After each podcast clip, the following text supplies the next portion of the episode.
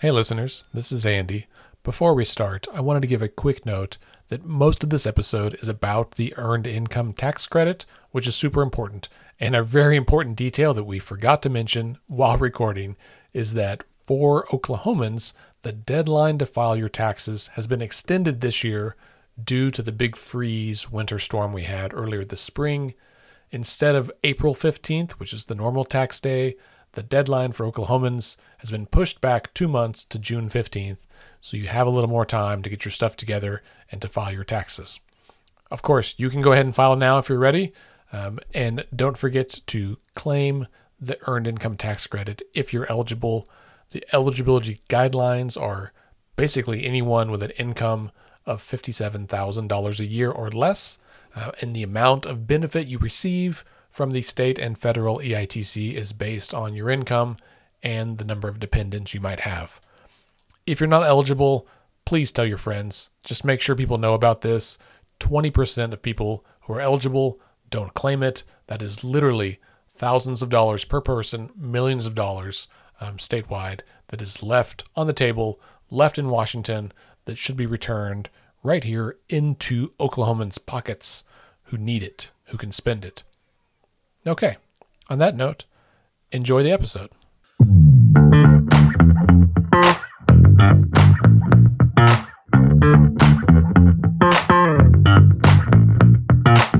Hello and welcome to Let's Pod This. My name is Andy Moore.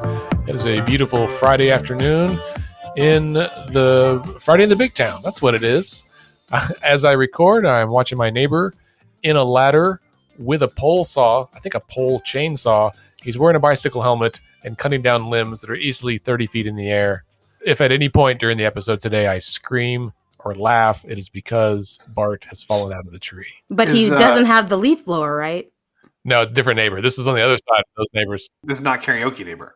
No, but his uh his shed is open. I can see here from the uh the bird's nest where I record and I so there's a chance that we we may be approaching leaf blower season for my neighbors. Let's hope not.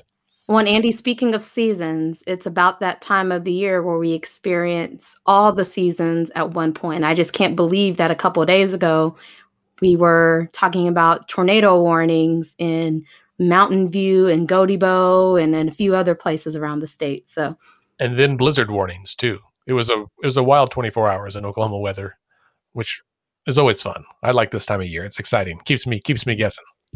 When they Well- said the Ides of March, were they referring to Oklahoma in the springtime or no? very possibly. Very possibly. Certainly not to the very different from the weather in ireland right? So uh, well those voices you hear of course are scott melson. Hello sir. What is up, man? nothing. My neighbor is up in a tree. That's what's up. Uh, and bailey perkins. Hello. Hey, friends. also joining us today is special guest extraordinaire paul shinn from oklahoma policy institute. Hello paul. Hi, everyone. How are you? we are great. Listeners are also great. I, I will answer on behalf of them. Thanks listeners. Thanks for being here. Hey i have two uh, quick updates before we get started.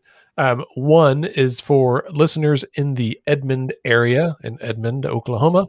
Uh, next wednesday march 24th non-doc is hosting a mayoral debate i think they called it the mayoral match or something along those lines uh, the mayoral debate it will be streamed on news9.com and uh, also on both the non-doc and the News 9 Facebook pages. If you're interested in uh, who's running for mayor, the the incumbent is not running for re-election, uh, and so it's an open seat. So you've got a couple of folks here. From what I hear, it's been a doozy of a campaign, rather rather exciting. So uh, just know that's out there. And then because I get these emails every week, it made me think. I've never mentioned this before, but there's a, a nationwide organization called uh, called BISC, B I S C, and it stands for the um, Ballot Initiative Strategy Center, um, is what it stands for. But if you are someone who is, yeah, Ballot Initiative Strategy Center. So if you're someone who is interested in ballot initiatives, they really like kind of serve as a hub for ballot initiatives around the country and they talk about them and what's happening. So, like, I got an update today, their, I think, weekly newsletter of notable ballot campaigns around the country. not every state has the initiative petition process, um, but it's really interesting. For example, today I learned that the state of Michigan is proposing, they announced this week, a ballot initiative to make their state legislature and their governor subject to the Open Records Act. They are one of a few states where neither the legislative nor the executive branches are subject to open records. Hey, Andy, um, is Oklahoma one of those states? Well, so yes and no. I, the the executive branch, the governor's office, is subject to it, but the legislature is not. Follow up. Oh, right, the, the, gentleman from Oklahoma City, yes. Yeah. So, uh, so, so when when someone I don't know from the press requests records from the governor's office, do they typically respond in a timely and efficient manner? well, no, Scott, of course not. Oh, Uh, so in so in effect, are they actually subject to the Open Records Act, or is it more of a window dressing that doesn't actually provide useful information to their constituents until years after the request has been made? Well, I um in practice, the latter is true, right? They do tend and this has been the case for as many governors as I can remember, they don't fulfill them. Pod or Paul is also uh nodding there and he remembers more governors than I do. So this is common practice. More importantly, or just as importantly, this happens at every level of government, right? There's a lawsuit in Custer County against the sheriff's department down there because they were slow slow playing and withholding documents or I guess technically they were insisting that the requester come pick up the electronic documents in person and so they could print them out and they were going to charge him. It was a guy from Marquette University and he, they, it was something that exists electronically and he's like, "Hey, can you send me these records?" And they said, "No, you have to come get them. We got to print them out." And he was like, "I'm not going to fly down there to pick up $25 worth of records." And they refused to give it to him. So If this were like 1980, it would make sense, but in 2021, it is Yeah. not necessary. Right. And even back in 1980, they had fax machines. So I think that uh, there is recourse and a growing intensity that if government entities do not comply with the law, people will sue them. They will lose. They will they will have to comply, and they got to pay legal fees, which should make every Oklahoman mad because that's our tax dollars, right? Like, yes, Uh, I will also uh, uh, give an update to the group that it is 2021, and I work in the medical field, and I can tell you, much to my chagrin, we still have fax machines. I know it. That's like the only place on the planet that still has faxes. These guys can like fix your heart in 20 minutes and they're using faxes. It, uh, Sure. yeah, I don't, I don't, I don't have an excuse for it. Uh, hate it. Uh, yeah, It's more secure, Scott. It's more secure. if anyone has ever seen the fax machine, you know it is not more secure. uh, yeah, uh, yeah. I, I don't know. I don't, I don't have anything else to say about that except that I still use a fax machine every day, and it uh, blows my mind every time. Well, Andy, there's a couple of things I wanted to lift based on what you were saying. Um, one, listeners, it's another reason why it is important to pay attention of what's going on in your legislature and to push back against any efforts to take away your ability or right to participate in the lawmaking process because ballot initiatives are the way that we have the ability as citizens to be able to propose legislation and also help provide input through um, voting on ballot initiatives, right? And so, if that is taken away from the people or it's made harder for people to do that, um, then it makes our ability to do things like what Andy was describing, like holding governmental officials accountable for complying with like open records acts more difficult so just wanted to lift that as another note of why it's important to pay attention of what's going on in legislatures and to make sure that we're protecting um, that fundamental piece of our democracy as um, a state. Um, but also i was going to lift since we were talking about elections that you have a couple weeks listeners to do your research for the april 6th elections from um, the runoffs that we've had for some school board races, some uh, city council races and other things. And so please take time to figure out what's going to be on your ballot and do your research so you can make a plan to vote on April 6th. Yes, that is exactly right. Thanks, Bailey. Those are both good. Um, if you were just to go back because I forgot to say it, if you're interested in the Ballot Initiative Strategy Center, their website is ballot.org, which is a hell of a site. That's a good good URL there. Uh, it looks like they actually have some kind of conference thing coming up April 1st and 2nd. I'll check that out later. All right, Scott, let's uh, do a quick update on COVID since uh, that's an important topic. You know, um, it's it gives me immense joy to say that we are continuing to see positive trends in the COVID situation in Oklahoma. Um, just a few minutes ago, about 45 minutes ago, Dillon Richards uh, from KOCO, who does great work uh, following the COVID situation here in Oklahoma, um, posted an update. Our seven our seven day average this week. We're going to end the week with a seven day average of uh, like below 450, which is tremendous. So we're back to disease levels that we were uh, seeing in July of 2020 last year. That is still, uh, contrary to popular opinion, that's still 450 cases too many. Um, the goal should in fact be not to have any COVID cases, um, whether that's realistic or not. But it's a lot better than the 4,000 COVID cases a day that we were seeing uh, not so long ago. Another thing that's really important too is that the positivity rate is declining. So this is the rate of tests that we are administering every day. Um, that test that te- the percentage of those that test positive, um, it's gone below five percent. That's really, really, really good news because it means that this decline in cases we're seeing is likely due to a true decline, not to simply a decline in the frequency of testing. Um, hospitalizations are down as well, um, which is good. They're not slowing as at quite brisk clip that they were uh, in January and February, or in in February and earlier this month, but they are still coming down, which is excellent. And then this is a big deal. We've got a million Oklahomans who have gotten at least one dose of a COVID vaccine. Scott, so follow up. Yes, yes, yes, ma'am. So does that mean I can just go kick it at the bars at full capacity without my mask and hang out with my friends because COVID's over? Bailey, that is such a great question. That is, in fact, not what it means. Okay. is, in fact, not what it means. And there has been some confusing messaging about this. So, even if you have gotten your vaccine, particularly if you've only gotten one dose, it is important that you continue to follow social distancing protocols, making sure that you're wearing your mask when you're out in public. Um, and the reason for that is because there are several variants of the virus that are circulating in the United States right now. And while we think that the vaccines provide some level of protection against most most, if not all, of these variants. We don't know exactly what that level of protection is.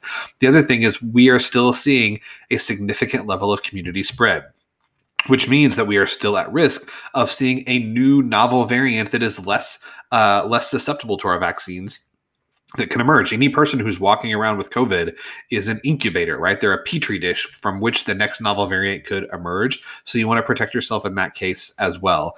Um, we are so, guys, we're so close. We're so close. We're like, like people have said for, you know, we said in December uh, or October, whenever it was that we uh, when we first saw that uh, that the Moderna vaccine looked like it was going to be really effective, that the Pfizer vaccine was going to be really effective, people were saying, "Oh, the lights at the end of the tunnel," and it was like, "Hey, we got we we got some we got some miles before we start seeing the the light. It's maybe a glimmer.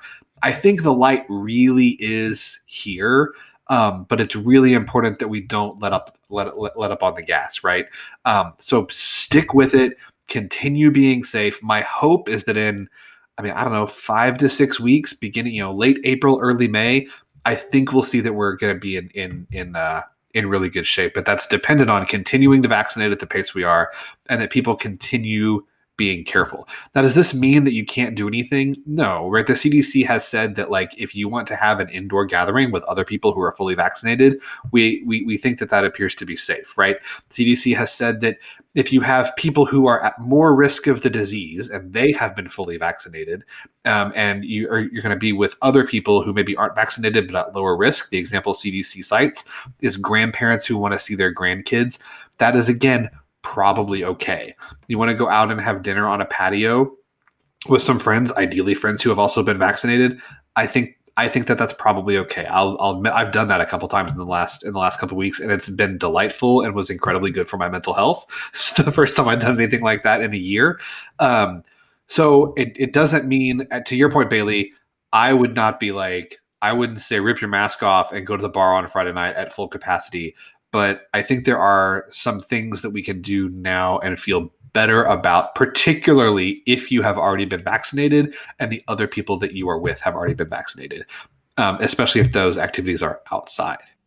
And I want to lift because the progress that Oklahoma has made in effectively getting more people vaccinated and getting that information to folks of where to go um, has been um, a testament to our partnerships with our tribal nations. They have played an incredible role in helping to um, expand capacity to ensure that uh, tribal citizens, but also people who aren't tribal citizens, have the ability uh, to get the the vaccines that they need to be able to avoid these trends that we're seeing with with covid-19 so kudos to um, not only just you know our our state infrastructure but also our partnerships with tribal nations who have been critical partners in making sure oklahoma can continue um, this positive trend.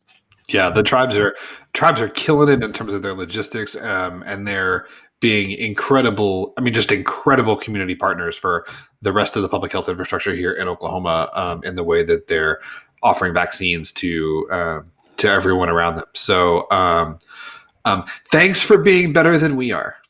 Well, and I will say, if you haven't already got your vaccine, the for sure the Chickasaw Nation is basically offering it to anyone who's eligible. Um, I believe the Osage Nation is doing that as well. Osage too, and I, maybe a couple others. So, regardless of your tribal status or lack thereof, you can go to the tribes to get vaccinated.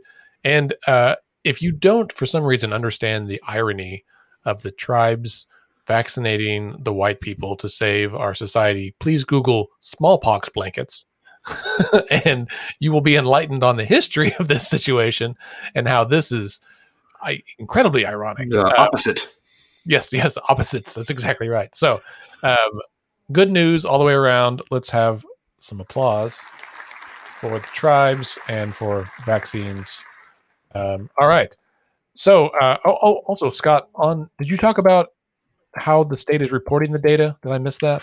Um, no. So, and I don't. We, we're already there's so much to talk about. Um, we won't get too deep into this, but the the state is is uh, is no longer reporting coronavirus in the same way in their daily reports that they they were before.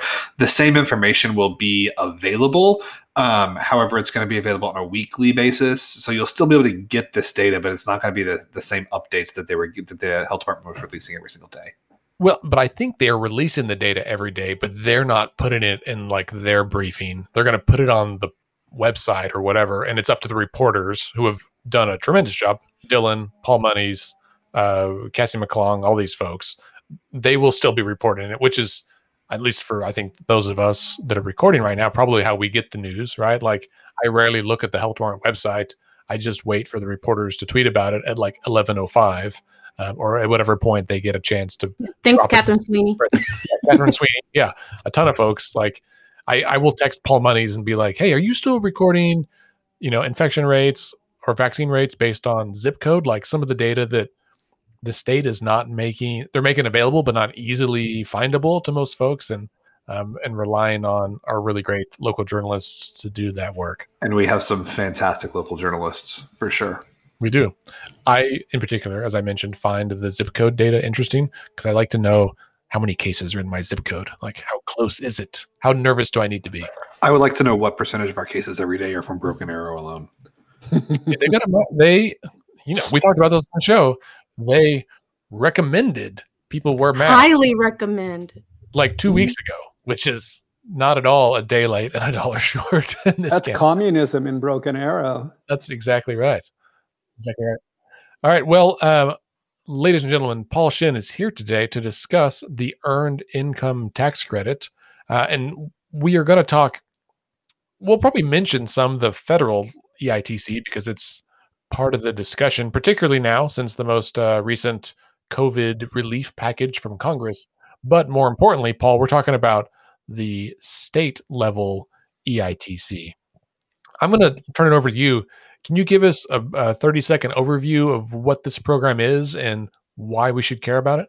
Sure. EITC uh, is to encourage low and middle income adults, particularly families with children, to work more. Uh, it started out so that we didn't tax people into po- minimum wage workers into poverty through the social security tax. So it's actually tied to the social security tax.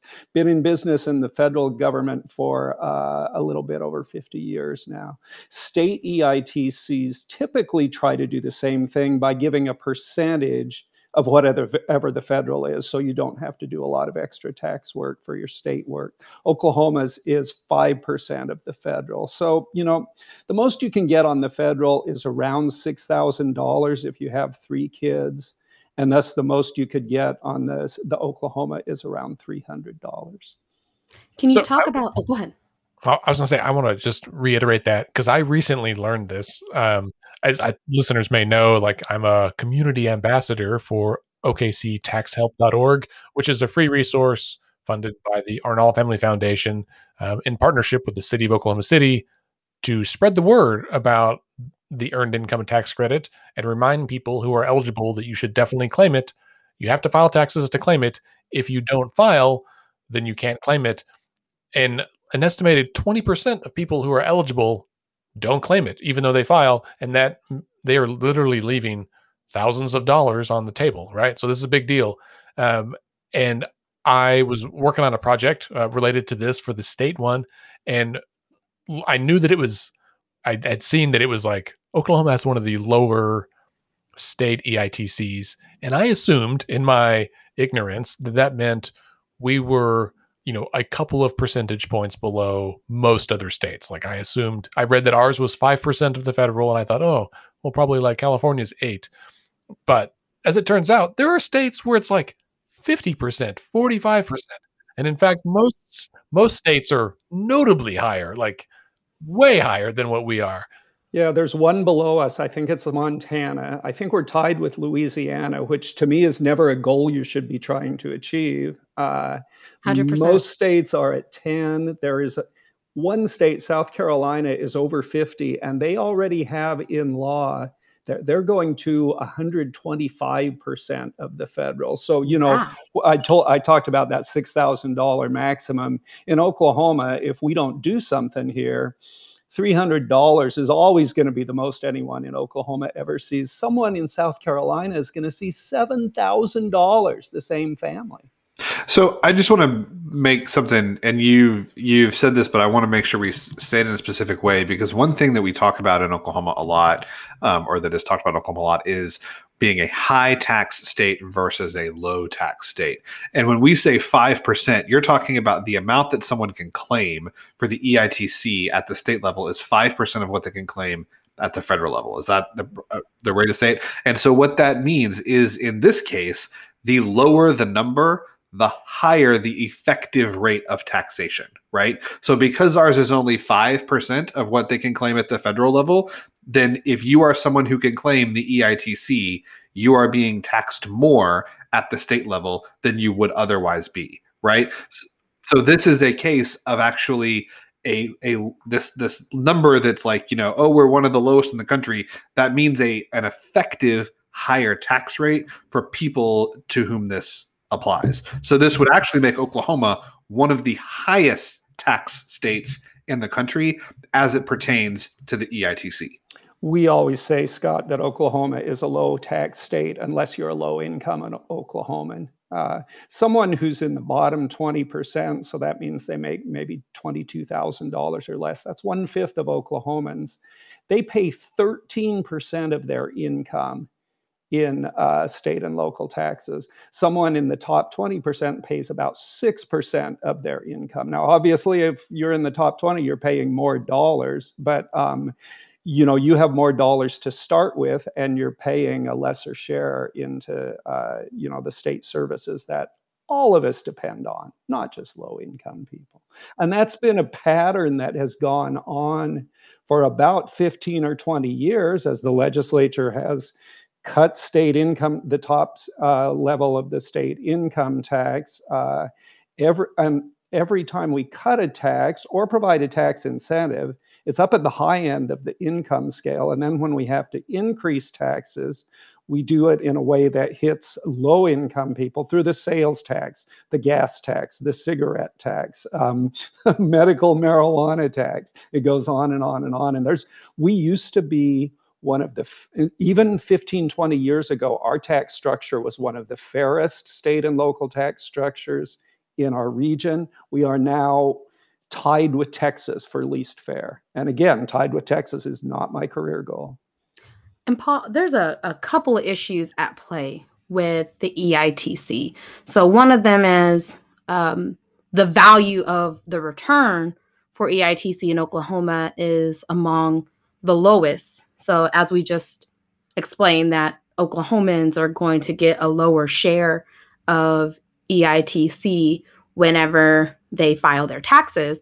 But also another challenge that the legislature created was the refundability aspect because if Oklahomans are, you know, doing what they got to do, working, and then they file their taxes, and then their tax liability is reached because of decisions the legislature made, they may not even be getting that money back. So, can you talk more about the history of how um, the legislature lost refundability and how that even creates challenges um, in addition to the fact that the EITC is not adequate enough.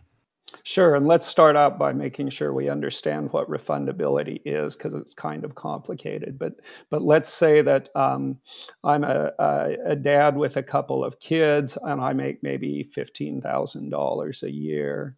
Uh, I may end up at the federal and even the state level not owing any taxes um, because there's exemptions for my kids there's standard deduction i might itemize deductions there are, uh, there's a child credit a child care credit there's a um, grocery sales tax credit. I could get down to where i owe little or no uh, income tax. And the eitc is kind of the very last calculation there. So um, if i maybe have a $200 EITC coming, I'll only get the part that takes my total taxes down to zero. So if I'm already below zero, or maybe after all of that, I need to write a $100 check to the state. If my EITC is only $200, I'm going to get 100 of it. I'm not going to get the whole 200. And those people tend to be the ones with more children and low incomes and one earner. You know, the people who are um, amongst the, the most vulnerable in our economy to start with. So the federal one has always been refundable. The Oklahoma tax also was refundable up until 2016. Um, and it was the legislate one of the er- legislatures early moves to increase revenue when um, the uh, after cutting oil and gas taxes way too far, they needed to scramble to try to keep some teachers and things like that. And the EITC was uh, was what they chose to do and really a mistake. And so that's affected about 200,000 Oklahoma households. That's really one out of 10 taxpayers lost money due to refundability. They lost on average about 100 bucks, which may not seem a lot, but it's really important to remember with the EITC. That's money that comes back to you all in a lump sum and it's not money that you already paid to your landlord or to your grocery store or something like that. So people use that, you know, for tires in their car, to pay their court fines, to get caught up with their daycare. Um, and that means not only that it is returned to 200,000 Oklahomans, it means it's returned to 77 counties and 500 cities because people go out and they spend that money in their community. So, Paul, you know, you talk about how many people this affects. Um, it's in every county, it's in every city. So it seems like restoring the refundability of EITC would be something that would have broad and bipartisan appeal. This is not something that is like only going to affect you know uh, legislators from blue districts. It's not you know it's not something that's limited to like the urban areas. This go this goes all over the state. So you would expect that you could put together a coalition for this, and every year Um, I know that it's been. I mean, I know that the Dems have said it's a priority for every year for the last. I, I don't know how many years. I have heard Republicans say, "Oh, we really want to get, we really want to get EITC done, and we know that's something we need to do." Um, it's been I don't know what like ten years and it hasn't happened yet. So what's the what's the holdup? Why has this? Why why haven't we done this yet? In the regular world and way back in the Wayback Machine, it was bipartisan. And a matter of fact, it was under uh, Republican President Richard Nixon's uh, watch in which the federal one was passed, and it was in uh, Republican President Ronald Reagan's watch in which the federal one was gigantically improved. And I told you, South Carolina has a bigger one than we do. Many very Republican states do. Um, we came on, and and it's been bipartisan in Oklahoma up until 2016, really 2018, I guess. We came off the rails uh, in the discussion of what turned out to be a half a billion dollars of tax increases uh, in 2018 because the Democrats wanted uh, earned income tax refundabil- refundability. They wanted it back very badly. Uh, and in the negotiations, the Republicans felt like uh, the Democrats broke faith in a big way. Um, and if you talk to any member of either party uh, since that day, the EITC has been all about what the Repubs think the Dems did two years ago, two three years ago, and well, you know, term limits might get us to where we're someday we're past that, but we're a long ways from being past it. So it became a political football, basically. Absolutely, and absolutely personal. And really, it's I think it's personal largely between people who are no longer in the legislature, but that um, you know those battle lines are drawn. Well, so what's I mean, what's the argument? Because like I mean, this is this is tax relief, right? I mean, effectively, if you increase, if you make the EITC the EITC refundable, and you increase the percentage of the federal EITC that can that can be claimed for the people in that bracket, that's tax relief. Why is why is that not a like slam dunk? We're a Republican state. I'm a I'm a conservative Republican legislature. I live and breathe to cut taxes. What's what's the holdup? Well, you know, I think there's a lot of things, Scott, and they, don't affect only the EITC. Uh, people who will benefit from it are underrepresented. Um, they uh, are low income, you know, two jobs, two kids. Uh, they tend to be, uh, very, very many of them are single moms. Uh, very many of them are people of color. They're not the people that walk the halls of the legislature, and they can't hire someone to walk the halls of the legislature for them. There are other arguments about uh, whether the EITC does or doesn't encourage work. Um, I've heard Republican members say, um, my wife does taxes for people and they want to know when they can, you know, how big their EITC is so they'll know when to stop working, which is, I mean, that's just wrong, but that's a story out there. Um, and then, you know, sometimes the EITC is just too expensive. Uh, although you know um, we very the loss of revenue is too much, although it's rarely as much as we give in other tax credits for specific industries. Uh, Paul, I don't know if you know this. I just want to correct you there. Uh, tax cuts don't cost money. Uh, I just uh, I think Apologies. it's important. I think it's important we point out there that uh, that only only spending costs money. Tax cuts, tax cuts are free. Well, and why Paul, I wanna- It, just go ahead, Bailey. I'm No, sorry. no, no. You go. You finish your I was just going to say that's why Oklahoma is Oklahoma's economy is just booming, and we're so well off after 20 years of cutting everyone's uh, high income taxes. I mean, everybody's coming to Oklahoma, right? Even Tesla, right? Uh, can I just a quick thing because we didn't address this last week, but there was a news story about that whole Tesla deal where the governor made a big deal about meeting with Elon Musk, and the readout from that was basically that he said, you know, can we meet?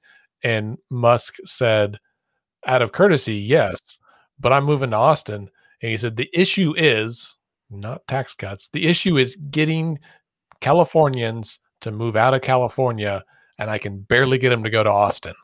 And and And- Austin's the most liberal city. well, it's In cool in lots of ways. and the most livable in our region. I'm from Austin. Like, it's a cool place. Uh, and Oklahoma City is not Austin. And I know that we want to like keep Guthrie weird and and be a cool place, but it's it's just not going to happen. and we got to quit trying to be somebody else. Absolutely. I would also point out, having lived in San Antonio, which is uh, about forty-five to sixty minutes south of Austin, um, I mean Austin's great. I love I love me some brisket. I love me some breakfast tacos. I love me some South great music. Southwest. Yeah, South by Southwest. I, I love I love me some Austin, but it is hot. Like it is hot. It is- If you were used, if you were used to San Francisco and you moved to Austin, Yeah. you're gonna have a you're gonna have a a serious awakening when it comes to climate. Right. Well, that's the deal, right? Oklahoma City is also hot, right? And so we have all all of that to offer. Until when it's cold and freezing and Except negative temperatures, freezing, and then right. when there's tornadoes. or it's crazy windy, right? Or it happens in the same two days. So we have all of that, but we don't have we don't have a river walk. We got a canal. We don't have uh Sixth Street, but we've got something 23rd. It, like it's there are trade offs, and we are super cool in lots of ways. But we somebody get uh, get Pinnell on this, right? Like we got cool thing. We got a fishing trail. Why aren't we talking about something about livability that is not cost of living? Because that is a a mistake. Well, and I want to connect the dots in what we're talking about to where we're going with the EITC conversation because the root of the ideas of we're going to cut the corporate income tax is to try to be appealing in the way that Andy to your point that we're trying to pick these ideas that other places may have that we think will attract other people and it clearly isn't that silver bullet that's going to bring people to Oklahoma.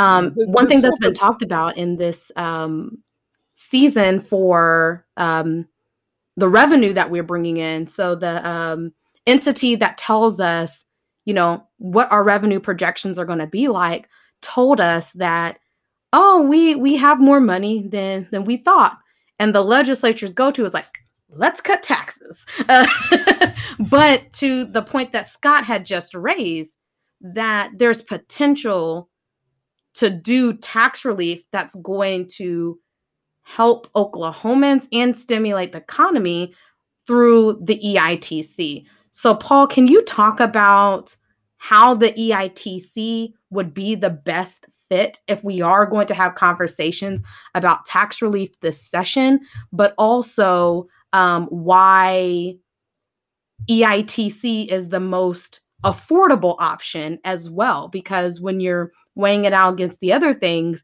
it really isn't that big of a price tag. It is. Um, Bailey, you mentioned House Bill 2083, which would, over five years, eliminate the uh, state corporate income tax. Cost of that is um, more than 10 times. I think it works out to about 14 times what the cost of putting back EITC refundability would be. That hurts our economy. You know, right now, the, all that money that we get from the corporate income tax is spent in our state um, largely for good middle class jobs like teachers and highway patrol officers and corrections officers and social workers.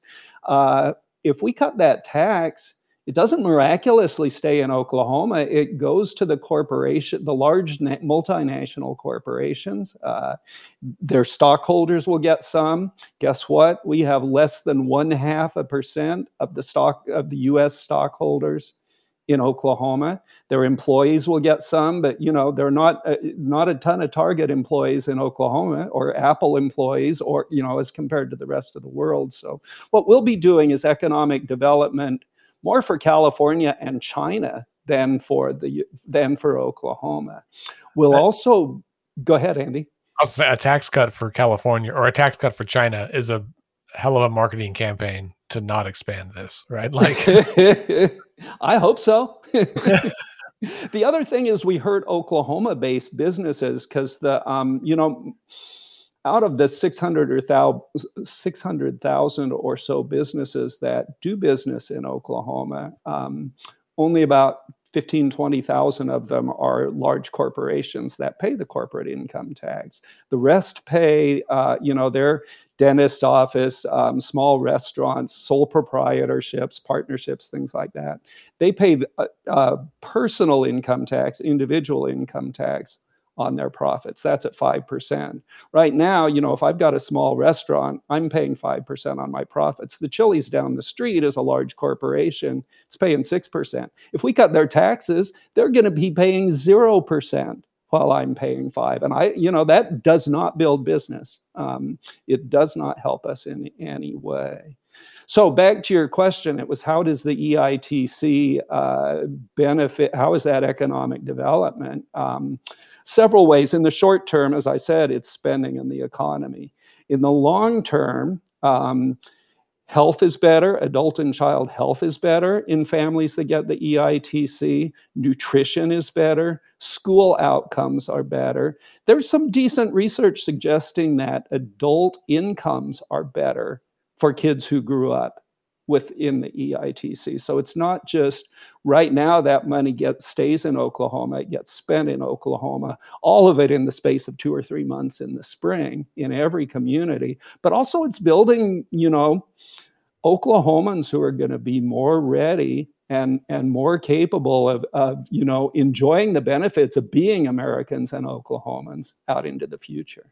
And we need that now more than ever after this pandemic.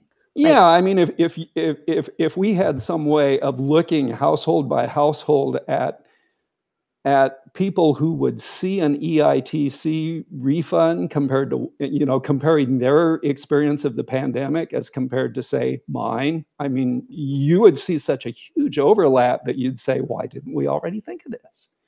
You know, it's it's um in in housing. I'm I'm by no means an expert in really anything. But um, sorry, you know, in, in housing policy was the answer I was gonna was the the example I was going to use. But there's been, I feel like, a movement in housing policy recently to say that like you know, it seems more and more clear that the answer to homelessness is to give people places to live, right? The answer to like there's the answer to homelessness is to give people homes and give them a place to live. I mean, it seems like this is a, a similar thing, right? The the way to help people who are struggling financially um, is to give them money, right? Like the, the, solution to child poverty is give mom and dad money. Um, and you know that's been talked a lot about um, a lot uh, in in connection uh, with the latest CARES or, or, uh, COVID relief bill. It's believed that that additional um, credit tax credit, U.S. tax credit for families with children is going to cut child poverty in half in the coming year. If we know how to do that at the federal level and the state level, how are we not criminals for not doing it? Well, and I will say that it's it's also a twofold, right? It's we're helping families, but we're also able to boost the economy and help the economic downturn because those folks are able to use those dollars to reinvest in communities. They're able to keep those small businesses open. They're able to buy the things that they need and even help boost our our, our sales tax revenue, right? Because they're able to buy in in areas and so not only it's it's a win-win on both sides of the coin like we can help people and help the economy at the same time yeah, I mean, and, and I, you know, I. I'm not smart enough to do this kind of analysis, but like you could do an analysis and look at like what the multiplier effect of this, right, is and see if you give all of these families, you know, I mean, I, mean, I wish it was more than 300 bucks, but 300 bucks, um, you know, by restoring the refundability of the EITC versus a bigger tax cut that is targeted to a much smaller group of people. I mean, I don't, I don't know this. Maybe I'm wrong, but I would guess that the economic multiplier of those, you know, 250,000 people spending their $300 um, in the economy in the next two to three months is going to be bigger and better than an investor or a business owner taking their tax cut, pocketing part of it, and then hiring an additional 10 employees. Right. Um, you know, if if that's even what they did, and even if they did it in Oklahoma, like the the cost benefit just seems, you know, people talk about the the uh, American uh, Rescue Plan, the the the new COVID re- the new COVID relief plan. It's 1.9 trillion dollars. It's like, man, that's a lot of money. Like, do we need to borrow that money or borrow that money from China? Is that a good idea? Hell yeah, it's a good idea, right? If you was if you assume that the vast majority of that 1.9 trillion dollars is going to be spent then yeah, as long as inflation doesn't get out of control, which apparently most people that have PhDs in economics don't think it will, then yeah, that's a great idea because you're going to generate that revenue back. You'll see GDP like shoot through the roof, right? Like it just, it, I mean, I know that it's like, I know that it's, you know, socialism or whatever, but like giving people money that need money makes sense. Well, Scott, you probably ought to get an honorary PhD in economics uh, from this because I did, you know, I have read a couple studies over the last two, uh, two months that say exactly that. That, um, you know, if the trade off is does government spend the money or does government give the money in tax cuts to high income people? The highest possible motivator or, or, multiplier is if you raise taxes on high income people and use it to spend on basic public services like Medicaid and education and roads. Um, and so the revert, I, am not an economist, but I would think the reverse of that is true as well. That the worse that you get a negative multiplier if you give tax cuts to high income people and you reduce those basic services. Yeah, because I mean, Scott said it well.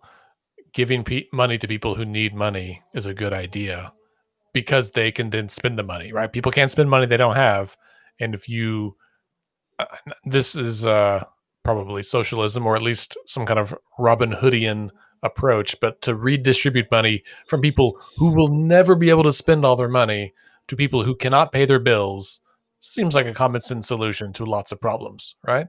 Um, that, that, money that Robin end. Hood model worked really, really well to make the United States by far the richest and and really most equal country in the world between say 1920 when we started the federal income tax and 1980 when we decided the federal income tax was a bad idea. That's right. the The income tax rate, the the um, whatever it's called, the marginal tax rate for high incomes used to be way higher, right? It's about 90% in the 60s. Yeah. And that led to several things. One, we put a goddamn man on the moon. Secondly, we um, had like a uh, a society that, while was very unequal in lots of ways, um, is regarded by those who lived in the uh, area of privilege as one of the most successful and productive periods in time, right? And so imagine making some like very substantial movements towards equality in race and gender and all those areas, right? That we've made over the last few years. Couple that with passage of, you know, the For the People Act, the John Rights or the John Lewis Voting Rights Act, some of those things, and sound economic policy that benefits the people that need it most. Like America would be hitting on all cylinders and maybe once again could be you know the leader in some things aside from like incarceration and the number of people who believe in angels. Because people keep talking about equity right? How how how do we address the problems that we're facing in the world? And the root of it is the very things that we're talking about.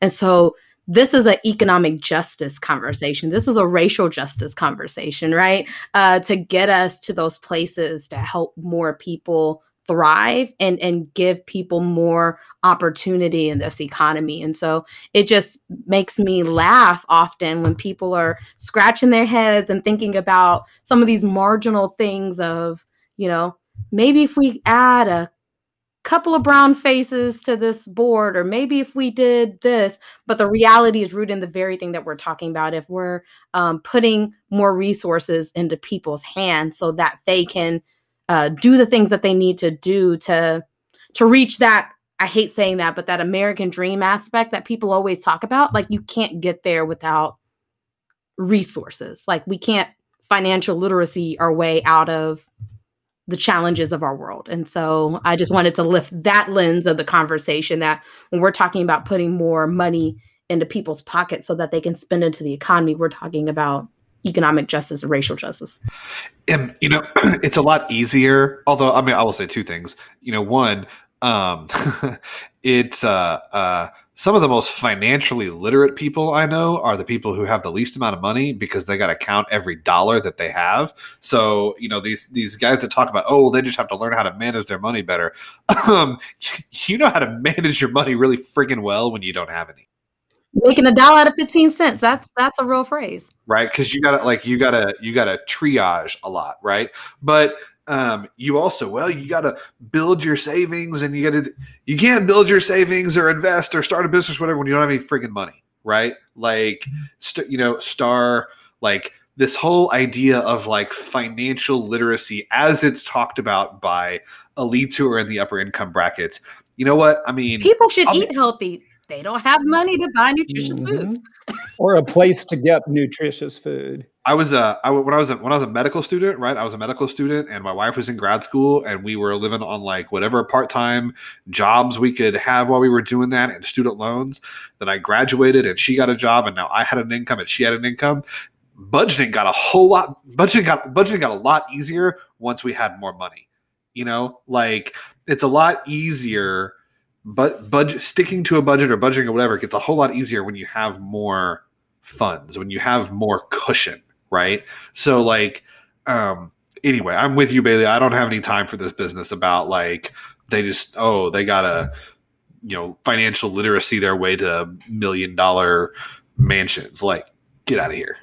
Or they all need to work at seven dollars and twenty-five cents an hour. All they need is to get a job. Um, you know, well, that's only like three and a half bucks an hour below poverty, and it's only like a third of what it takes to actually support a family. But they need to go out there and I don't know, get five jobs, forty Like, hours a that's week, what some seven twenty-five. Right? They do. People are like they well, they need to work. They do. They all work. they do work. Right. It is a if uh, listeners, if you are deciding between putting money in your vacation fund or in your retirement fund, recognize, I think, that that is a very different decision than if you were paying the electric bill or the water bill um, because you had to heat your home and drip your faucets in the past month, right? Like these are very different conversations. And so, Andy, and I do want to lift on that. Um, sometimes it's it's a privilege to have options, and so I'm so glad that you lifted that. One thing that's been irritating me so much is people having conversations about, oh, you got your stimulus check. What are you going to do with it? Are you going to buy a book to enrich yourself so you can make more money? Are you going to invest it in this and that? There are people who are using that because they're three months behind rent right? There are people who are going to be using that money to stock up their fridge because they've been eating ramen noodles for a week, right?